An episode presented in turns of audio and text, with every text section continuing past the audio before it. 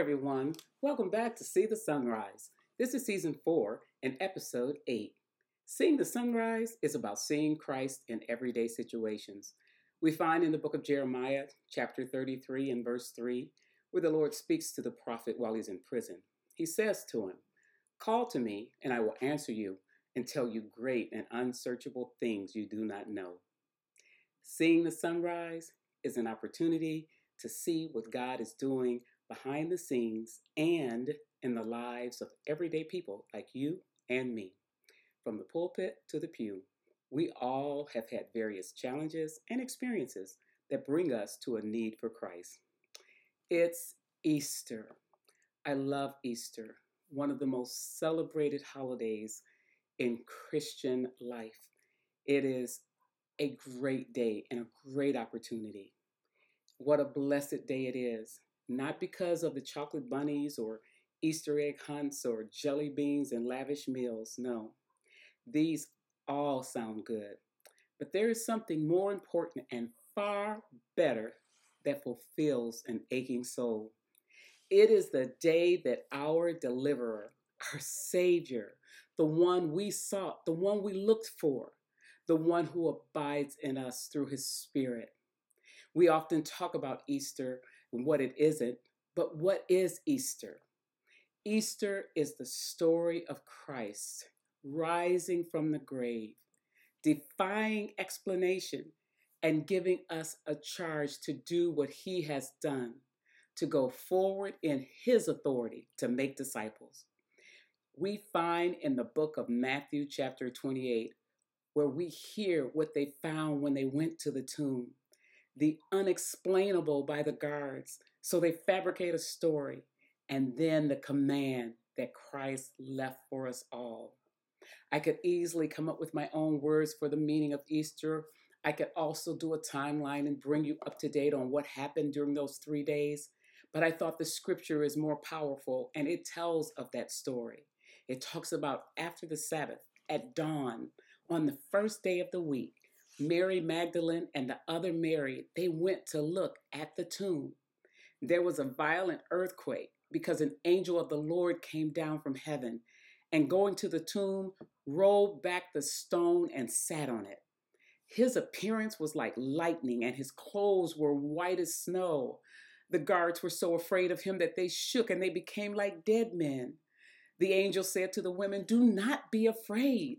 For I know what you are looking for Jesus, who was crucified. He's not here, he's risen, just as he said. Come and see the place where he lay.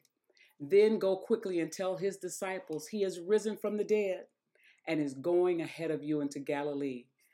There you will see him. Now I have told you.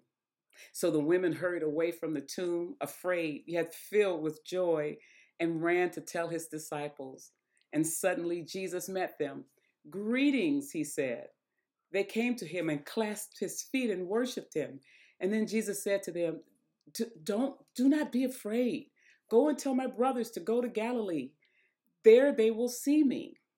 While the women were on their way, some of the guards went into the city and reported to the chief priest everything that had happened. And when the chief priests had met with the elders and devised the plan, they gave the soldiers a large sum of money, telling them, You are to say, his disciples came during the night and stole him away while we were asleep. If this report gets to the governor, we will satisfy him and keep you out of trouble. So the soldiers took the money and did as they were instructed. And this story has been widely circulated among the Jews to this very day. Then the 11 disciples came to Galilee, to the mountain where Jesus had told them to go.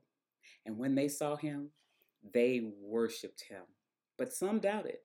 And th- then Jesus came to them and said, All authority in heaven and on earth has been given to me. Therefore, go and make disciples of all nations baptizing them in the name of the Father and of the Son and of the Holy Spirit, and teaching them to obey everything I have commanded you. And surely I am with you always to the very end of the age. From the tomb to the resurrection. That's Easter. But more than that, to the ascension and the power He gave us through His Spirit. That's what we have. That's the power of Christ. That's the love of God. Easter represents a debt owed because of our sin. Easter represents a love shown that we do not deserve. Easter represents someone who loved us so much that he was willing to give his son to die in, in, in, our place. Easter represents a reminder of the life we have in Christ. Easter represents that we do not have to die an eternal death. Easter means a promise of life after death. Easter represents the power that man simply cannot explain. Easter represents selfless love. Easter represents reunion, a chance to see our loved ones who have died, to see them again, those who died in Christ. Easter represents hope, a hope everlasting. Easter represents love. Easter represents divine revelation. Who could explain it? Who can realize it except through your spirit by faith? Easter represents possibilities.